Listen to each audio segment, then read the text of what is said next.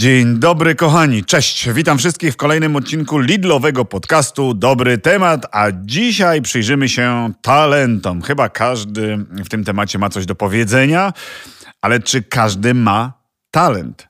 Jak ten talent rozwijać? I gdzie w tym wszystkim jest rola szkoły? Bo chyba to jest pytanie, na które każdy chciałby znać odpowiedź. Jak powinniśmy kierować własnym życiem? Albo jak powinniśmy, no właśnie, kierować życiem naszych dzieciaków, by te talenty ewentualnie pojawiające się rozwijać? I o tym wszystkim porozmawiam dzisiaj z psycholożką, blogerką w jednym. Moim i waszym gościem jest Matylda Kozakiewicz, która prowadzi bloga Segrita. Dzień dobry. Dzień dobry, cześć. E, kochani, pretekstem do naszej rozmowy, Matyldo, to już wiesz, ale wy jeszcze, słuchacze, nie wiecie, więc ja od razu powiem. Jest wyjątkowa inicjatywa, jaką jest akcja Szkoły Pełne Talentów. Inicjatywa, dzięki której każdy wspólnie z Lidlem będzie mógł wesprzeć wybraną przez siebie szkołę. Szczegóły na temat akcji znajdziecie na stronie w w w kropka lidl kropka p l, ale ja bym chciał dzisiaj z tobą, Matyldo, porozmawiać... E... Ja nie wiem, w którą stronę i gdzie nas ta rozmowa doprowadzi, bo, bo ty się aż uśmiechasz, aż palisz tutaj, wy tego nie widzicie, ale on tak się cieszy. Na temat, no właśnie, łatwy, trudny, taki... Bardzo ciekawy, po prostu ciekawy. Dlatego, dlaczego że, ciekawy? Bo mamy na temat talentów dużo takich własnych przekonań, mhm. które niekoniecznie się pokrywają z wynikami badań psychologicznych. I w ogóle ludzie mają taką tendencję do uwielbiania talentu i do szukania talentu w sobie i w innych, bo to tak. jest taki magiczny element, jakiś, jakaś iskra Boża, coś, czego nie jesteśmy w stanie zrozumieć. Szukamy, szukamy tych inicjatyw, które, mam wrażenie, nie do końca zależą od nas, e, spuszczając troszkę ten ciężar odpowiedzialności na... siły wyższe, że ktoś nam to dał. No więc właśnie, powiedziały, że nie do końca zależą od nas i to tak. jest to słowo klucz, dlatego że my wolimy myśleć, że na przykład nam się coś nie udaje, bo no to nie zależy ode mnie, no po prostu nie mam talentu do rysowania, do śpiewania, do pisania, tak do mówienia, tak do masy łatwiej. rzeczy. Tak jest łatwiej. Mhm. Um, a tymczasem badania wskazują, że dużo bardziej niż talent liczy się pracowitość, tak zwana sumienność, jedna z cech osobowości. Mhm. E, I pomimo, że sumienność jest cechą osobowości, czyli z definicji jest względnie trwała, to można ją zmieniać. Mhm. I my możemy stać się bardziej sumienni, bardziej pracowici, wypracować sobie jakiś upór, który pokona człowieka, który być może jest bardziej od nas utalentowany, czyli ma jakieś predyspozycje, które ma wrodzone e, i które sprawiają, że nie wiem, szybciej się uczy języków obcych, ale my naszym uporem i sumiennością możemy go prześcignąć i zostać mistrzami w tej dziedzinie. No więc my dzisiaj, moi drodzy, będziemy o tym rozmawiali przez całą audycję. Co zrobić? Jak zrobić? Czy zrobić? E, Matylda ma swoje przemyślenia, ma badania, e, ma wnioski i, i, i te wnioski będziemy wam przedstawiać, ale ja chciałbym, no bo to ode mnie rzeczywiście zależy i od tego nie mogę uciekać. Jest taki kącik w tym podcaście fakty. I ten fakt chciałbym ci przedstawić, który troszkę ukierunkuje naszą rozmowę. Yy, bo często można się spotkać ze stwierdzeniem, że jednak talent to coś wyjątkowego i że zapisany jest, uwaga, w gwiazdach, prawda? Że to nam zostało dane z góry. No i pewien dżentelmen, Malcolm Gladwell, dobrze czytam? Ty dobrze. Go znasz. Ach. On potwierdza tę tezę w swojej książce, ponieważ przeanalizował daty urodzin kanadyjskich hokeistów i okazało się, że ci, którzy przyszli na świat na początku roku, byli często bardziej uzdolnieni niż ci z końca roku. Pytanie dlaczego? No i teraz będziesz musiała się do tego yy, odnieść, ale... Pytanie na początek, czy rzeczywiście to jest dar e, z gwiazd, czy nie? Nie chcę mówić od siły wyższej i jej jakoś charakteryzować, ale czy to jest coś, z czym się musimy urodzić? No, e, zwolennicy horoskopów pewnie się ucieszą, jak zobaczą takie wyniki, ale to nie ma nic wspólnego ze znakiem zodiaku i to nie chodzi o to, że urodzeni w styczniu, nawet nie wiem, jaki to jest znak zodiaku, styczniowy?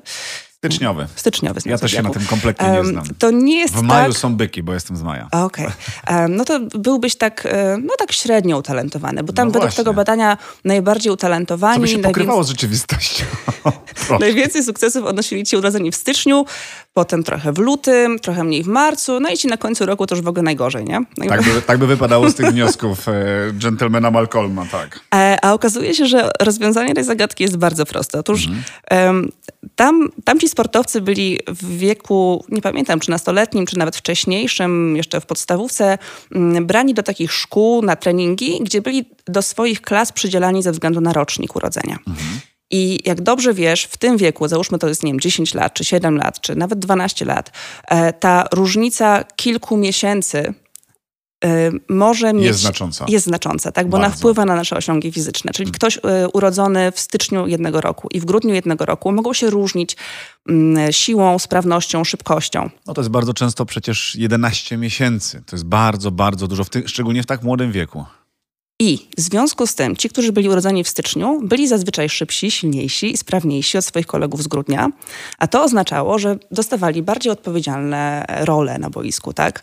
Bardziej byli chwaleni, częściej osiągali sukcesy, co budowało ich poczucie sprawczości. Poczucie mhm. sprawczości to jest bardzo fajna cecha, którą warto mieć wysoko, bo jak masz ją wysoko, to masz też wysoką motywację. Okay. Widzę, że notujesz bardzo notuję, dobrze. Notuję, notuję, bo ja chcę do tego dążyć. Naprawdę mnie ten temat interesuje w kontekście nawet moich znajomych i ich dorastających dzieci. My często o tym rozmawiamy. Wydaje mi się, że słuchacze też sobie często zdają, zadają to pytanie i, i, i główkują, co tu zrobić z tymi dzieciakami, szczególnie dzisiaj w tym pędzącym świecie. I jak te umowne talenty, do tego zaraz dojdziemy, czy w ogóle można scharakteryzować słowo talent, ale jak te umowne talenty wyłapać, albo inaczej, jak ich nie zaprzepaścić, żebyśmy my nie przegapili być może tego momentu, który się kiedyś pojawia. I czy on się pojawia? Kiwasz głową, że nie. Wiesz, bo to nie chodzi o to, żeby Poczucie wyłapać talent. Tak? Chodzi o to, żeby nie przeszkadzać w jego rozwoju. Bo tak naprawdę czym... Jak czym możemy jest... przeszkadzać? Ej, dobra, Karol, powiedz, czym twoim zdaniem jest talent w ogóle? No więc y, miałem pytanie to tobie zadać, ale skoro ty je zadajesz, to, to uwaga, odpowiadam. Moim zdaniem talent to jest, są predyspozycje do jakiegoś większego e, poświęcenia, wysiłku, być może nawet pracy. Okay. To jest, to jest dla mnie talent. Czyli taki talent do pracy. Ja bym tego właśnie nie określił talentem. To jest po prostu e, brak takiej przesadnej wrażliwości. Może tak. To jest moja, moja teoria. Przesadnej wrażliwości to znaczy, że ja jestem w stanie więcej zrobić, nie odczuwając, nie wiem, jakiegoś bólu, dyskomfortu. O, o, o, dobrze. Dobrze, okay. dobrze. Bo, Aniżeli... mogę, mogę zahaczyć o to, bo chodzi o to, że kiedy Jezu, możesz wreszcie. wykonywać jakąś czynność, tak, że ona cię nie męczy, że mimo, że jest trudna, to ty czujesz presję, żeby, znaczy presję, czujesz takie, taką ochotę, taki, taką pasję do tego, żeby to robić. Tak jest. Kiedy to, kiedy to czujesz? Kiedy robisz coś, co lubisz. Mhm. Czy I... można talent porównać do pasji?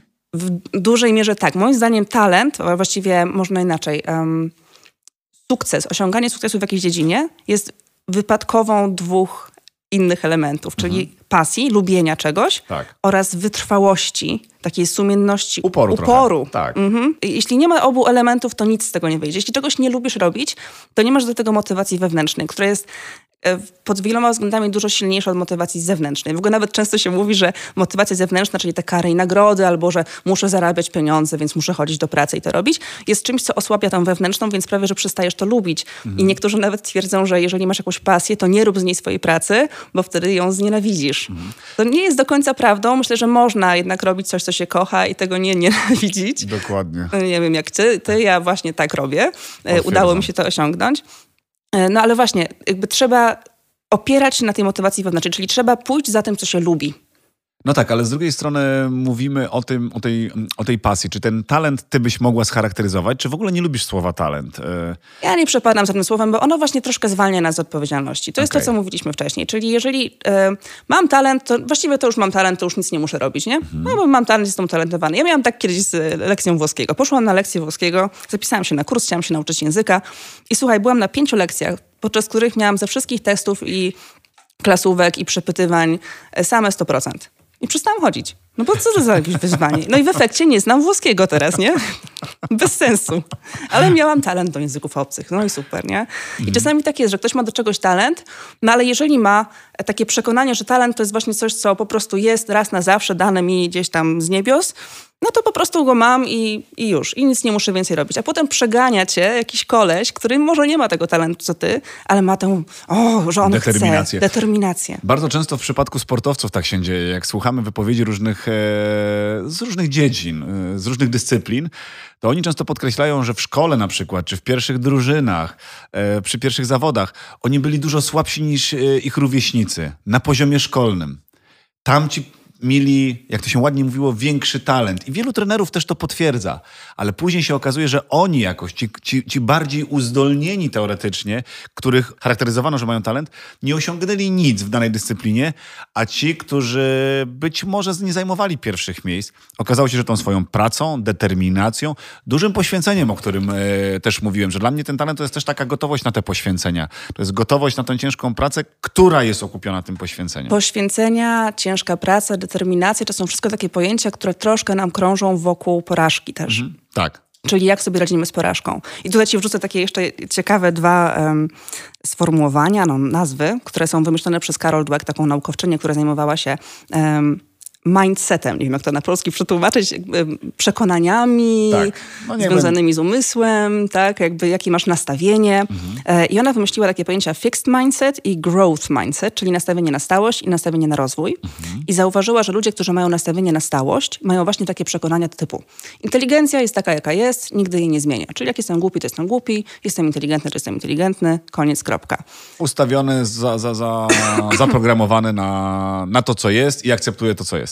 Tak. Natomiast ludzie, którzy mają growth mindset, czyli ten, to nastawienie na rozwój, oni traktują porażkę nie jako ocenę mnie. No bo skoro e, jesteś przekonany, że e, talent jest albo, go się, albo, albo nie ma i inteligencję mam wysoką albo niską, no to de facto każdy test, każda ocena w szkole, e, każdy egzamin będzie takim sprawdzeniem tego, jaki jestem. No więc skoro porażka dla człowieka o takim nastawieniu na stałość jest oceną mnie w całości, to porażka dla człowieka, który nastawiony jest na rozwój, jest informacją. Tak. Czyli okej, okay, nie dałem rady tutaj. Ciekawe dlaczego. Może na przykład e, nie wyspałem się wczoraj, a może za mało się uczyłem do egzaminu, a może e, zrobiłem jakiś błąd. Tak, i jakby to jest informacja. Porażka jest cenną lekcją, cenną informacją. I zawsze jest lekcją, a nie jest nagrodą albo też w przypadku porażki karą, prawda? Bo my nastawiając się jak gdyby na ten profil nagradzania i karania, jeżeli ustawieni jesteśmy na tę stałość swojego umysłu, czyli akceptacji tego, jakim jestem, no to ta porażka boli, bardzo boli, bo jak gdyby no, utwierdza nas w przekonaniu, że jest słabo i nie ma perspektyw, żeby było lepiej. Jeżeli wyciągamy z porażki lekcję, no to i analizujemy ją, i jesteśmy w stanie przekuć tę porażkę w działanie, niekoniecznie w sukces, ale w działanie jakiekolwiek, to już jest dobrze. Tak. I okazuje się, że właśnie ludzie, którzy mają to nastawienie na rozwój, którzy wy, wy, wyjmują lekcje z porażki, e, oni osiągają największy sukces. I to jest ważniejsze niż talent. No więc, ale ja bym chciał, żebyśmy tego talentu słowa używali, bo z racji akcji, którą tutaj wspólnie z Lidlem chcemy rozpromować i, i, i tak, żeby ona rzeczywiście była szansą dla wielu młodych ludzi.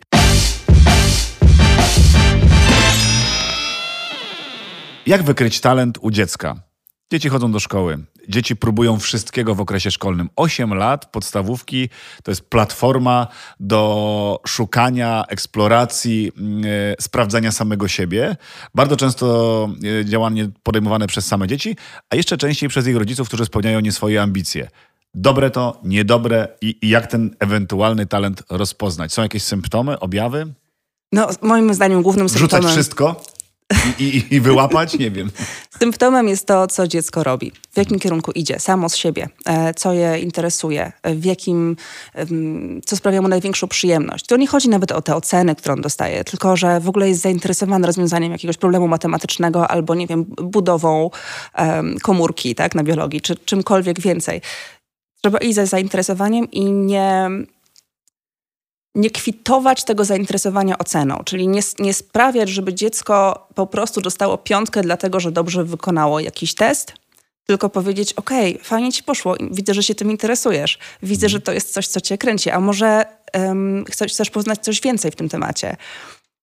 Czyli to jest tak, że dzieciaki generalnie powinny robić to, co im sprawia przyjemność. Tak. Tylko i wyłącznie. Tak, i szkoła jest tutaj, ma tyle przewagę nad domem, że w szkole zazwyczaj nie ma gier komputerowych, w szkole nie ma, e, często jest zakaz używania telefonów e, i w związku z tym dzieciaki mają dostęp do po prostu różnych dziedzin wiedzy mhm. i wybierają to, co ich najbardziej interesuje.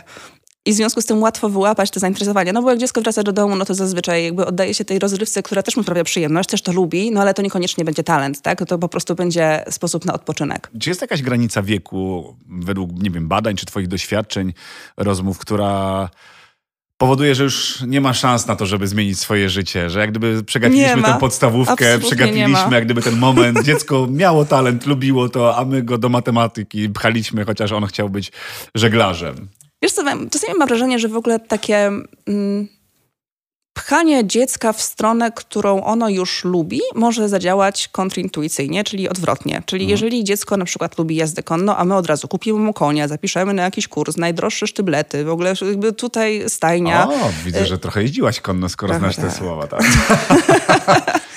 to, to może go zniechęcić, dlatego że tutaj wrócimy do tego pojęcia, o którym wspomniałam wcześniej, to jest pojęcie Alberta Bandury, przekonanie o własnej skuteczności.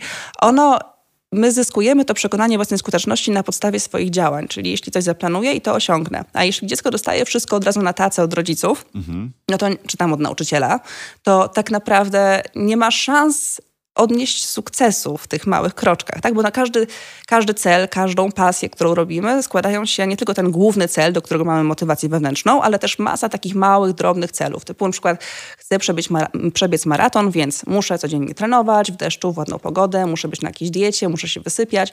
Pewne rzeczy będę robić z wielką przyjemnością, pewne rzeczy no, będą troszkę mniej przyjemne, na przykład to bieganie w deszczu. I wtedy warto mieć też tą motywację zewnętrzną. Hmm. Ale generalnie warto osiągać to samodzielnie. Bo wtedy, kurczę, nie chciało mi się, ale wstałam, pobiegłam, mimo że padało, jestem teraz po treningu, mm, super, poszło mi. I to sprawia, że mam przekonanie o własnej skuteczności, o sprawczości, o tym, że mi się coś udaje. I mam wrażenie, że właśnie dziecku też trzeba pozwolić na to, żeby to ono samo do czegoś doszło, samo wywalczyło, mhm. samo się zapisało, samo znalazło jakąś stajnię, do której chce się zapisać i może na początku na przykład pomagało w stajni przy, nie wiem, przy sianie, przy słomie, przy czyszczeniu koni, po to, żeby w zamian za to dostać jakieś jazdy. To jest dobry proces, żeby pozwolić dziecku, czy w ogóle człowiekowi na samodzielne zdobywanie pewnych celów. Mhm. A nie tylko dawać wszystko gotowe na tacy podane do, do, do zjedzenia. Wspomniałaś, tutaj chyba większa rola rodziców jest w tym, o czym przed chwilą rozmawialiśmy, a rola szkoły. Przed chwilą o tym też mówiłaś. Czy to jest znacząca dla ciebie platforma do tego, żeby w ten umowny talent dziecka wspierać i jak możemy to robić? Bardzo. Między innymi dlatego, co mówiłam wcześniej, czyli że um, szkoła ma szansę wyłapać zainteresowanie dziecka, które wykraczają poza te zajęcia, które są w domu, no bo rzadko który rodzic, chyba że prowadzi edukację domową, e, uczy dziecka matematyki, czy przedstawia mu zasady, nie wiem, działania fizyki. Więc szkoła ma, ma szansę wyłapać te inne zainteresowania dziecka i to jest bardzo ważne. I myślę też, że e, ważną rolą nauczyciela w szkole, jeśli chodzi o rozwijanie talentów dzieci, jest uwaga, uwaga, popełnianie błędów. O! Mhm. To znaczy, ale świadome namawianie do popełniania nie. błędów? Czy... Nie świadome, tylko w ogóle pozwolenie sobie na popełnianie błędów. Sobie i... czy dzieciom? Sobie. Sobie. Dlatego, że wiesz, wiesz, wiesz, na czym to polega. To jest też odkrycie Bandury. Bandura odkrył, że dzieci się nie uczą, nie robią tego, co rodzic albo nauczyciel mówi mu, żeby ma, że ma robić, tylko robi to, co robi nauczyciel albo rodzic, czyli mhm. modelowanie. Mhm. Właściwie jedyna działająca zasada wychowawcza czy, czy kształtująca młodego człowieka to jest to, żeby robić coś i ono wtedy będzie, on, ono będzie naśladować twoje zachowania. Okay. I jeżeli nauczyciel nie popełnia błędów albo popełnia, ale je ukrywa i nie przyznaje się do nich, to dziecko nie nauczy się, jak być wytrwałym, jak radzić sobie z porażką. A jeśli nauczyciel na przykład, daję ci, daję ci teraz taki na rybkę przykład, nie? Nauczyciel wchodzi do klasy i mówi tak, słuchajcie, ostatnio nie udało mi się wyjaśnić wam tego problemu. Coś chyba poszłam za bardzo po podręczniku, a powinnam kreatywnie wymyślić inny sposób, więc myślałam o tym w nocy i pomyślałam, że dzisiaj spróbuję inaczej do tego podejść. Mhm. Słyszałeś kiedyś taki, taki tekst od nauczyciela? Mhm. Bo to się rzadko słyszy, a to jest moim zdaniem bardzo cenne, żeby nauczyciel tak. pokazywał dziecku, że sam nauczyciel się rozwija, że błądzi, że popełnia błędy, coś mu się nie udaje, że próbuje różnych dróg. Mhm. To jest cecha, która jest moim zdaniem dużo ważniejsza i taka cecha, która staje się później bardzo cennym narzędziem w rękach dziecka. Wytrwałość, sumienność, szukanie i właśnie takie podchodzenie do porażki jako do lekcji i informacji, a nie oceny. To bardzo często też się porusza w kontekście wychowania dzieci w domu, żeby też tym dzieciakom dawać możliwość zobaczenia tego prawdziwego świata, że my, rodzice, też popełniamy błędy i na tych błędach się uczymy i te błędy determinują nasze kolejne działania, żeby dziecko nie żyło w tej szklanej bańce. Wiadomo, że chcemy chronić dzieci przed e, trudnymi, ciężkimi informacjami, które w jakiś sposób mają im przytłoczyć. To taka rodzicielska, wiesz, bojaźń trochę, żeby to dziecko miało raczej takie szczęśliwe dzieciństwo, aniżeli nadmiernie obciążać je strasznymi rzeczami, nimi chociażby płynącymi ze świata.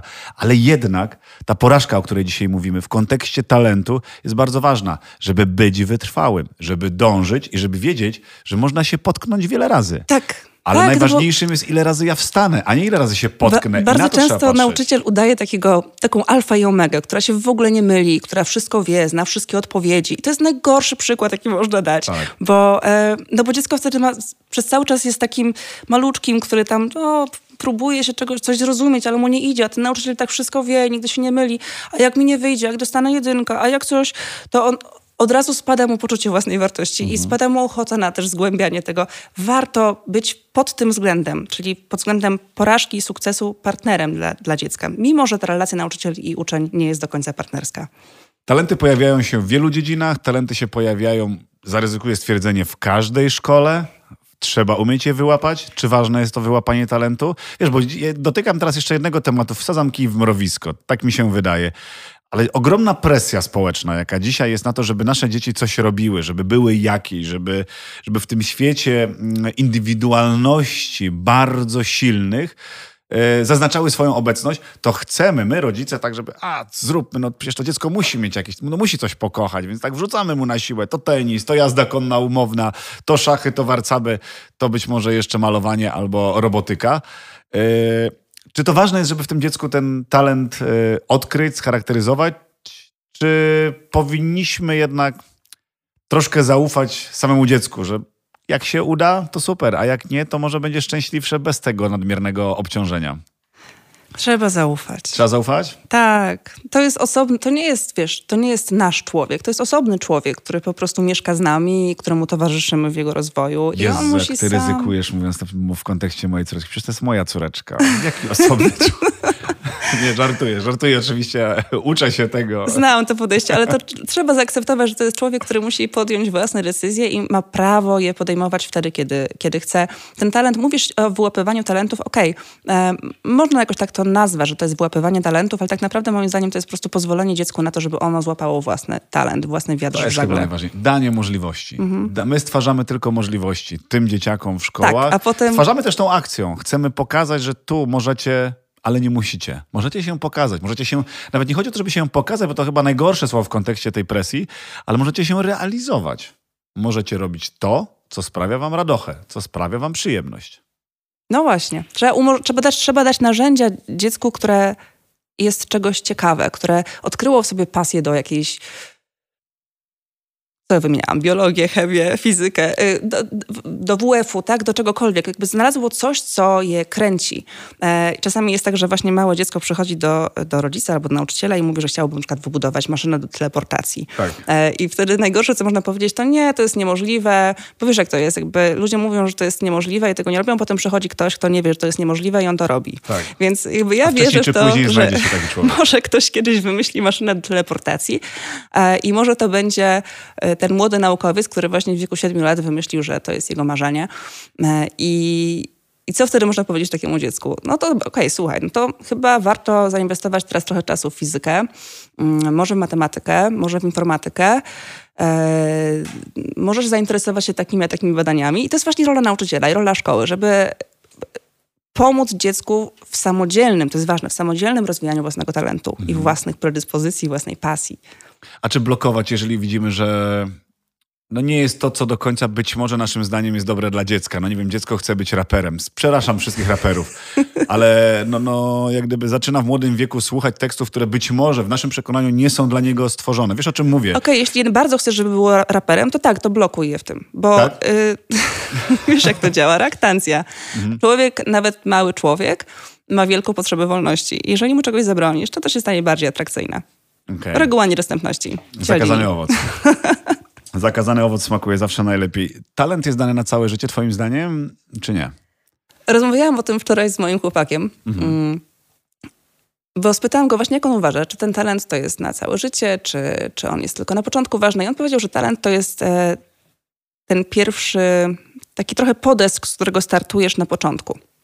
Czyli, że jeśli odkrywasz jakąś dziedzinę, załóżmy, że jesteś pięcioletnim dzieckiem, które dostało e, po raz pierwszy obraz do namalowania farbami olejnymi i masz tam inne pięcioletnie dzieci i po prostu tobie to wyszło dużo lepiej niż reszcie. Albo zaśpiewałeś coś dużo lepiej niż reszcie. To jest ten podest, to jest ten talent, ta predyspozycja, która sprawia, że jesteś na początku lepszy niż reszta. To jest ten znak. Więc tak naprawdę talent niby jest na całe życie, ale on się przestaje liczyć w którymś momencie. E, w którymś momencie... po prostu liczy się ciężka praca i sumienność i wytrwałość w tym, co robisz, bo wtedy możesz przegonić wszystkich ludzi z talentem, którzy będą mieli niższą sumienność niż ty. I właściwie wyjątkiem tutaj jest sport. Bo w mhm. sporcie talent rozumiany jako predyspozycja fizyczna, na przykład, nie wiem, dłuższe nogi, e, e, lepsza koordynacja, e, lepsza budowa mózgu, e, to może mieć znaczenie w tych, wiesz, ułamkach sekund na końcu, kiedy już mhm. jesteś na olimpiadzie i z kimś wygrywasz albo przegrywasz. To jest rzeczywiście ten wyjątek. Mhm. No ale pewnie e, od każdej reguły też jest wyjątek i też trzeba mieć tego świadomość. To, co powiedziałeś, ta ciężka praca jest takim determinantem tego, czy my będziemy potrafili ten talent e, umowny rozwinąć do granic jego możliwości, czyli czy my wykorzystamy te swoje predyspozycje właściwie. Bo największe talenty, też o tym wielokrotnie mówiliśmy, zostały zaprzepaszczone, zostały stracone z różnych powodów. I być może ta właśnie ciężka praca, determinacja, gotowość na porażki, o której często mówimy, wydaje mi się, że to fajnie, że wybrzmiało, żeby też za pośrednictwem, nie wiem, rodziców, słuchaczy, czy, czy nawet nastolatków, którzy pewnie nas słuchają, żeby to poszło dalej, że porażka nie hańbi. Porażka jest doskonałą lekcją w rozwijaniu talentu. I wydaje mi się, że my powinniśmy to bardzo głośno powiedzieć. Więc mówimy to bardzo głośno, porażka nie hańbi, porażka jest lekcją, ale żeby mieć do niej takie podejście, hmm. trzeba mieć takie nastawienie na rozwój. Czyli właśnie trzeba wyrzucić z głowy te wszystkie przekonania o tym, że talent to po prostu, no, albo się go ma, albo nie ma. Nie. Talent można w jakiś sposób wypracować, właśnie wspomóc ciężką pracą i sumiennością. Inteligencja tak samo. Mówi się, że inteligencja to jest ta cecha stała, którą mamy. A tak naprawdę, nie wiem, w definicji Boringa inteligencja to jest to, co mierzą testy inteligencji. To jest mm. bardzo ładna definicja inteligencji swoją drogą. Chyba najbliższa mi ze wszystkich. Dlatego, że e, testy na inteligencję wychodzą ci coraz lepiej, im częściej je robisz. Więc teoretycznie jednak inteligencja się zmienia. Tak. I są też na przykład sporty takie jak bieganie, które podejrzewa się, że też sprawiają, że mamy więcej połączeń neuronalnych w mózgu. Jest przecież neuroplastyczność mózgu, rozwój mózgu, które też wpływają na naszą inteligencję. Więc nie, inteligencja nie jest cechą stałą. Można być coraz inteligentniejszym, można być coraz bardziej utalentowanym, można odnosić coraz większy sukces i wybijmy sobie z głowy, że to jest raz na zawsze stałe i niezmienne. A co się dzieje, kiedy nie możemy tego odnaleźć? Wiesz, bo to jest też temat, tak jak mówię, w tej dzisiejszym świecie i otaczającej nas presji, do której wracam, ale, ale tak jest. Eee, no, dylematy dzieciaków, które ciągle szukają i, i, i, i nie widzą i, i, i co zrobić. Jak, jak wesprzeć się, bo ja, mi się wydaje, że w każdym drzemie jakiś talent, że w każdym drzemie potencjał jakiś. To jest tak jak z tymi potrawami, przepraszam, że to spłaszczam, ale nie ma złych potraw, są tylko źle przyrządzone dla nas. I być może w kontekście tego talentu, że on jeszcze nie został dobrze dla nas przygotowany, nie, ta, ta, ta możliwość rozwijania własnych pasji jeszcze nie została nam przedstawiona w takiej formule, która zostanie przez nas zaakceptowana. Ale ona może się kiedyś pojawić, że... Czy jest nadzieja? Wiesz, szczęśliwi ci, którzy znaleźli ten talent w wieku dziesięciu, piętnastu, tak szesnastu jest, lat. Tak. No właśnie. A na przykład poszli na studia, wybitne idąc ze swoim talentem. Jednostki. No tak, ja twierdzę, że są wybitne jednostki. Ale to nie jest kwestia wybitności jednostki, tylko szczęścia, że akurat w tym momencie odkryłeś. Na przykład, nie wiem, odkrywasz, że lubisz skrzypce, ale żeby odkryć, że jest, masz talent do skrzypiec i lubisz skrzypce, musisz je dostać do ręki. Niewiele ludzi dostaje skrzypce do ręki w swoim życiu. No więc te, te chcesz mi powiedzieć, że y, dużą rolę w... W kontekście naszego talentu odgrywa po prostu szczęście? Los na loterii? Troszkę tak. I dlatego trzeba jak najwięcej... Wiesz, jak trudno jest trafić na loterii? Dobra, to nie, nie jest aż tak źle, tak? Mamy takie ogólne talenty, które mogą nas ukierunkować, na przykład talent muzyczny ogólnie i wtedy wiemy, że tutaj warto szukać może fortepian, może skrzypce, może obój, tak. e, więc można gdzieś tam, właśnie to jest, to jest ta droga, za którą powinno się pójść jako rodzic czy jako nauczyciel, czyli widzę, że dziecko generalnie sobie lepiej radzi z liczeniem niż z pisaniem. Mhm. Wiesz co, mi się wydaje, że generalnie jest to, celowo tak troszkę cię podpuszczam, ale to, to dobre, że ta, to szczęście też weszło tutaj do, na, na platformę naszej rozmowy bardzo mocno, bo to jest troszkę, no, wydaje mi się, że dużo szczęścia potrzeba, żeby albo w miarę szybko ten talent w sobie zauważyć, czy te predyspozycje, tę pasję rozwijać jak najszybciej, ale to nie znaczy, że ona się nie może późno rozwijać. Ja swoją pasję zobaczyłem w wieku lat czternastu, czyli w momencie, kiedy trafiłem do szkoły gastronomicznej. Późno, wcześnie, nie wiem, nie potrafię tego scharakteryzować. Są jednostki, które, które znam, moi koledzy kucharze przecież, którzy gotowali już z mamą i oni wiedzieli od dziecka, że to jest coś, co będą chcieli uprawiać przez całe życie i uprawiają. Więc ja byłem w lesie trochę z tym swoim talentem chyba. Bardzo późno się z nim obudziłem, bardzo późno się z nim zaznajomiłem. Nie, to nie jest tak strasznie późno. Myślę, że ktoś może odkryć pasję do gotowania dopiero w wieku trzydziestu lat. Ktoś może odkryć pasję do malowania, jak moja ciocia, w wieku czterdziestu lat. I, malować... I odnieść tym sukces, bo to też I trzeba... o, tak, i sobie w tym świetnie radzić i malować piękne obrazy i mieć cały dom w obrazach i je sprzedawać i wystawiać w galeriach. Mhm. I to, to jest też możliwe, więc... nie ma takiego, wiesz, wieku, do, do którego muszę znaleźć talent, a im bardziej czuję presję, że na przykład, kurczę, mam już siedemnaście lat, został mi tylko rok, mhm. bo potem to już przecież bez sensu, no na jakie studia pójdę? To sobie zrób przerwę i w ogóle na razie nie idź na studia. Albo pójdź na jakieś, a później zrobisz sobie drugie, jak ja. Ja poszłam na pierwsze na filologię polską, średnio udane, tak średnio dopasowane do mnie, nie że zupełnie źle, ale tak hmm, a potem poszłam na psychologię i wow. Udało wow, się. To był Trafiłam, mariaż, ja i psychologia po prostu. No więc właśnie, może warto próbować i, i w tych próbach nie ustawać, bo może się okazać, że będzie dobrze. A jeszcze mam jedno takie pytanie, to chyba nawet od moich kolegów, którzy tak jak i ja często borykamy się z tym nowym światem, nowych technologii, które wkraczają w życie nasze i naszych dzieciaków. Mówiliśmy o grach komputerowych, mówimy, mówimy o smartfonach, mówimy o tym świecie cyfrowym, w który te dzieciaki są wepchnięte, nie mając świadomości, co się zadzieje, bo to jest nowy świat, bardzo nowy w kontekście upływających lat, to jest świeżynka. I te dzieciaki bezwiednie troszkę zostały nasze dzieciaki wrzucone. Prawda? My się bawiliśmy samochodem plastikowym i patyczkiem i graliśmy w piłkę na boisku, a one są w... inaczej troszkę wychowywane. To nie jest ich wina, żeby było jasne. Czy my możemy, i jak my rodzice być może, powinniśmy się przygotować na to, że ktoś z nich będzie przejawiał talent, o którym my kompletnie nie mamy pojęcia, to po pierwsze, a po drugie możemy go w ogóle nie zrozumieć. Tak. Jak właściwie, to właściwie od, moja odpowiedź brzmi tak, kropka. Jest to jak najbardziej możliwe. Przecież mój zawód, czyli influencerka, tak. to jest zawód, który nie istniał w moim dzieciństwie. I ja marzyłam kiedyś, żeby być pisarką, może nauczycielką. Pisarka to też influencerka. I, no i właśnie, ja teraz głównie piszę i, i trochę nauczam, mhm. więc... Więc można powiedzieć, że zrealizowałam swoje marzenia, ale nie byłabym w stanie tego nazwać influencerką wtedy, bo, tak. bo tego słowa nie było. E, albo e-sport to jest też e, coś, w Konkretna czym dziecko dziedzina. Może przejawiać talent, a rodzice to interpretują to jako Boże, ciągle siedzi przed komputerem i gra. Co zrobić? Co zrobić, żeby sobie z tym poradzić? Podpowiedź. Jako rodzic? No tak, no wiesz, ja mówię teraz do rodziców, ja mówię teraz do tych, którzy mają z tym duży problem. Ja mam. Ja też, wiesz, jak widzę swoje dziecko, które siedzi przed telefonem, to się zastanawiam, co ona tam robi. Być może ona będzie w przyszłości influencerką w jakiejś dziedzinie. Nie wiem, ale wiesz, rodzice, my mamy z tym problem i chodzi mi o to, żebyśmy my nie blokowali tych dzieciaków, żebyśmy to, o czym wcześniej mówiliśmy, dali możliwości. Mhm. Dali tę platformę, żeby te predyspozycje być może rozwijać.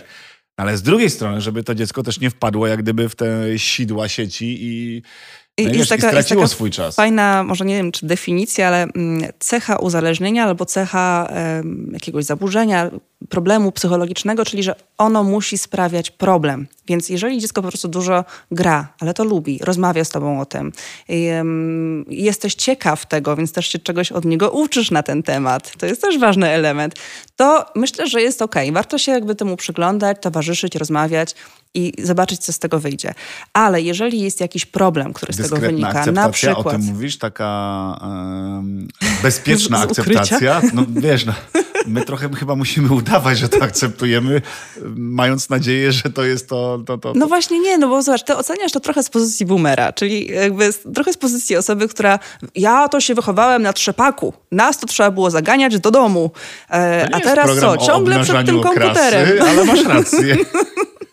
W stu procentach masz rację. Ja mam to samo, bo my generalnie mamy taką tendencję do trochę gloryfikowania naszego dzieciństwa, nieważne z którego pokolenia jesteśmy. Także to jest... Przyznaję się bez bicia. To jest tak. Przemiana pokoleniowa. Mhm. No tak, ale żeby nie patrzeć z pozycji boomera, żeby dać dzieciakowi możliwość w rozwijaniu tego, czego nie rozumiemy. Ty się trochę tego boisz, bo tego nie rozumiesz. Tak. Właśnie, to jest w sumie to clue. Dlatego mhm. warto być tego ciekawym. Czyli zamiast to potępiać, bo tego nie rozumiem, mhm. bo nie wiem, dokąd to zaprowadzi, to trochę zaufać, że przecież moje dziecko jest po mnie inteligentne, mhm. jest po mnie rozważne, przecież mam z nim dobrą relację, przecież ono mi ufa, no bo nie ma powodu, żeby mi nie ufać, to ja się czegoś dowiem o tym, może ono mnie czegoś nauczy o tej technologii, o tych grach, o tych, nie wiem, o tym TikToku, o tych filmach. Przecież, Boże, na TikToku jest taki wybuch kreatywności u młodych ludzi, to jest po prostu niesamowite, to się z taką przyjemnością ogląda, jak się człowiek przełamie tak. i wyjdzie z tej naszej klasy.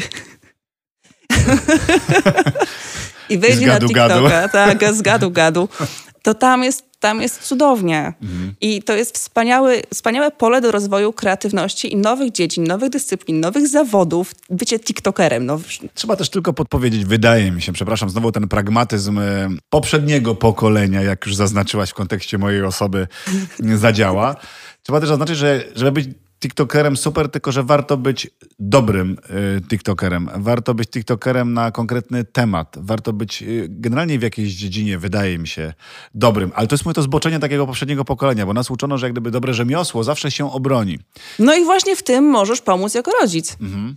Możesz właśnie przez rozmowę dawać pomysły albo coś sugerować, chociaż a, wiem, że te sugestie to z naszej strony tak, mogą być tak, troszkę tak. Sugestie tak, rodziców, jednym nikt uchem nie wleci, słucha drugim dobrych rad.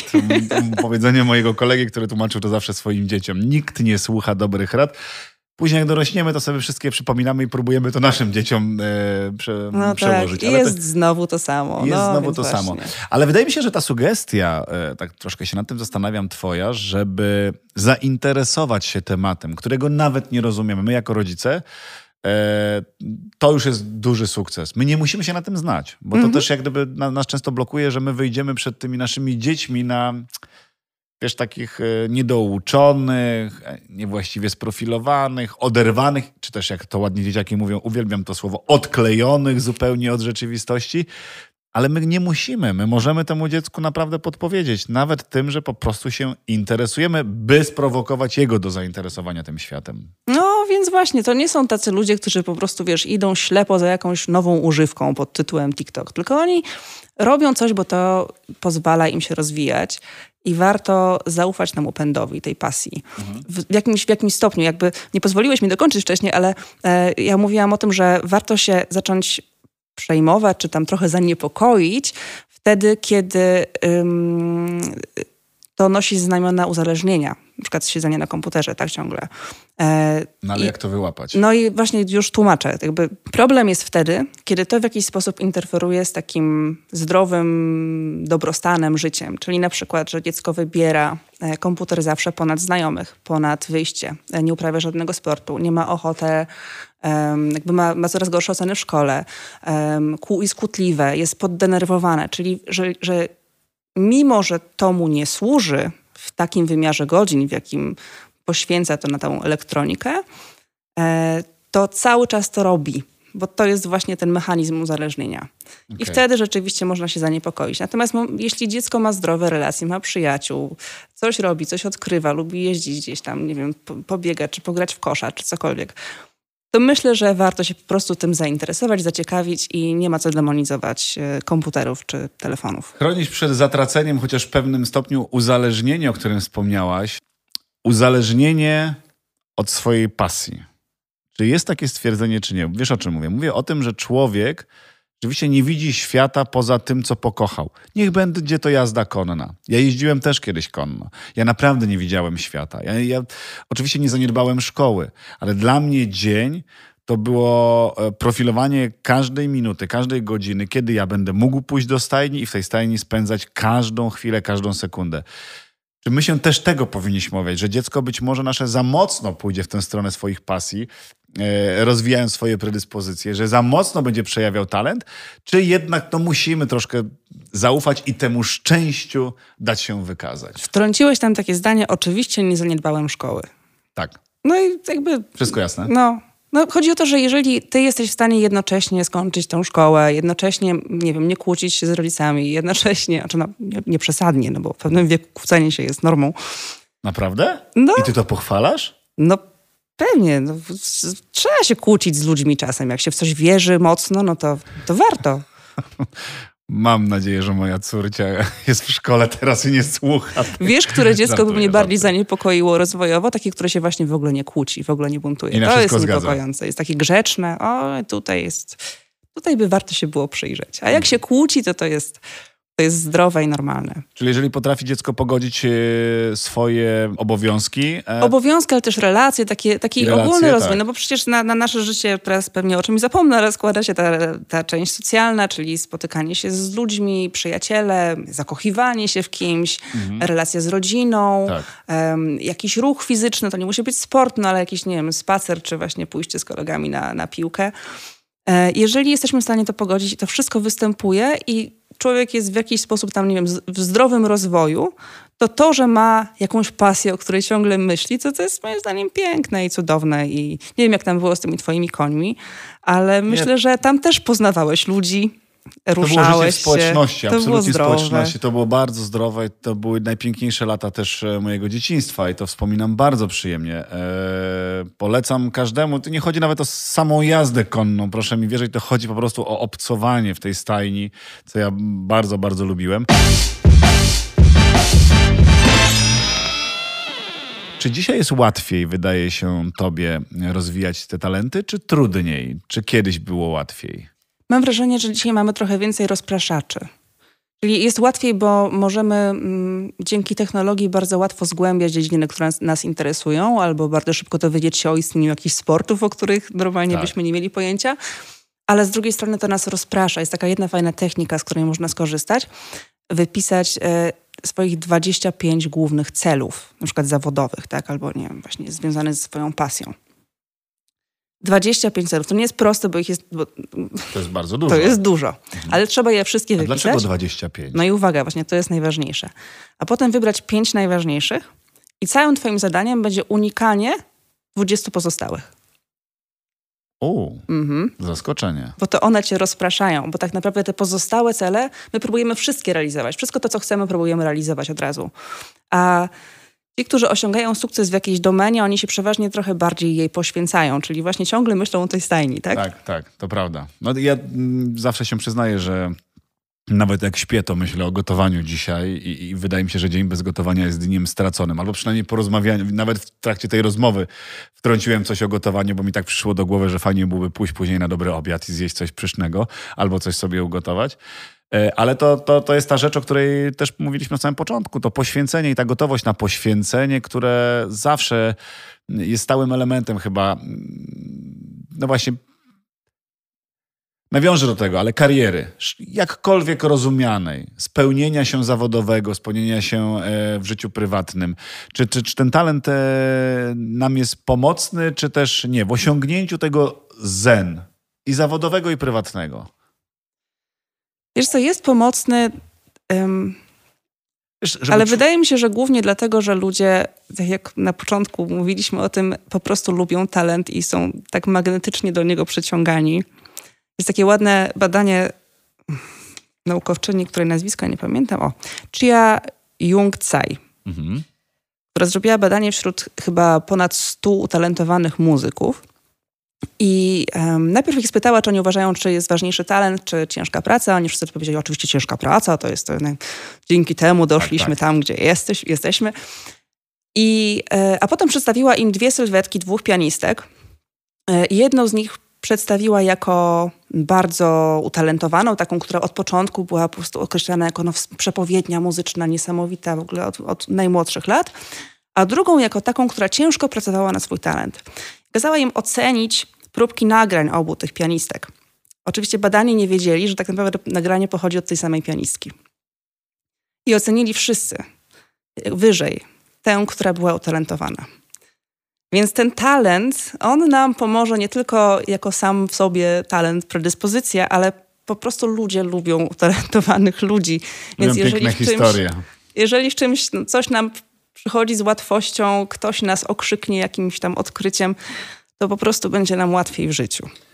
Talenty warto wspierać, talenty warto pielęgnować, ale nie należy też oczekiwać zbyt szybko jakichś e, e, sukcesów z nim związanych, czy też dowodów na to, że rzeczywiście ten talent mamy, bo nawet z własnej dziedziny mogę powiedzieć, że większość dań, które weszły do kanonu kuchni światowej, powstawały mm, będąc tworzonymi przez kucharzy już świadomych, nie młodych, utalentowanych, którzy przejawiali być może nawet e, pewne wartości świadczące o tym, że w przyszłości będą to wielcy ludzie, wielcy kucharze, czy wielcy żywieniowcy, nie wiem. Ale oni stworzyli dania, które wchodziły do kanonu dopiero będąc tak naprawdę, no nie wiem, gdzieś tam już na końcu swojej tej kariery zawodowej. Dopiero wtedy stworzyli coś, co zostało po nich. Prawda? Wcześniej bardzo mocno eksperymentowali, będąc uznanymi, utalentowanymi kucharzami. Eksperymentowali, czyli też prawdopodobnie czasami robili coś, co było niesmaczne, prawda? Zdecydowanie tak. Zdecydowanie tak. Ja zawsze się zastanawiałam, jak to było, jakby ile musiało minąć czasu, zanim ludzie do, dotarli do informacji, które grzyby są jadalne i jak wielu wspaniałych kucharzy poległo gdzieś na tej drodze. E, ale to eksperymentowanie jest rzeczywiście ważne, czyli właśnie gotowość na ponoszenie porażek, gotowość na dodanie jakiegoś składnika, który być może w ogóle tutaj pozornie nie pasuje, ale a spróbuję, tak? I być może, okej, nie serwuję tego od razu w restauracji, ale spróbuję ja, spróbuję, bo mi może nie smakować, ale może mojej żonie posmakuje, może komuś tam posmakuje.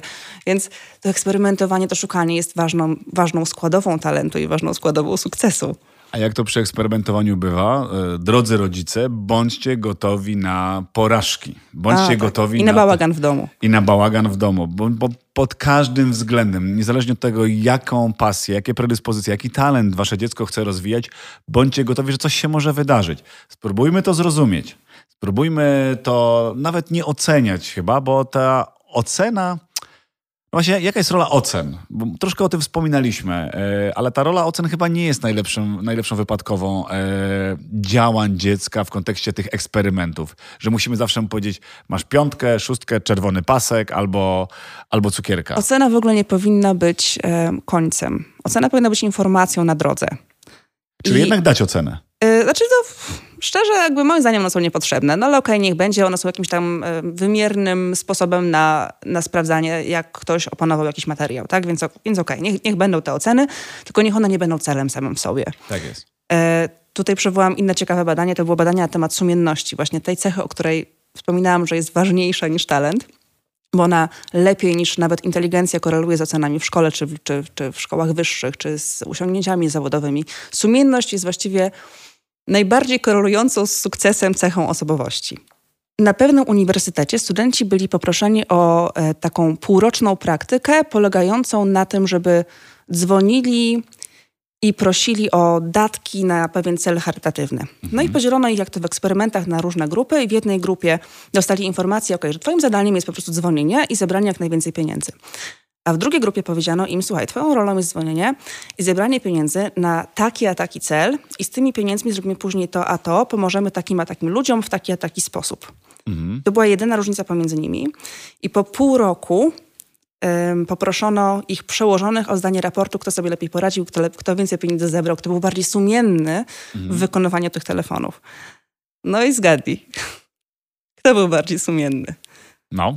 Ta druga grupa, Naprawdę? która wiedziała, jaki jest okay. sens ich okay. pracy. Okay. No to tak, to zrozumiałe. Poczucie sensu jest cholernie istotne, bo ono jest w stanie nawet tę sumienność nam podwyższyć. Czyli sumienność, która jest niby względnie stałą cechą, ale jak mamy poczucie sensu, to to... Celu? To, tak, sensu i celu, to wtedy nam się chce to robić.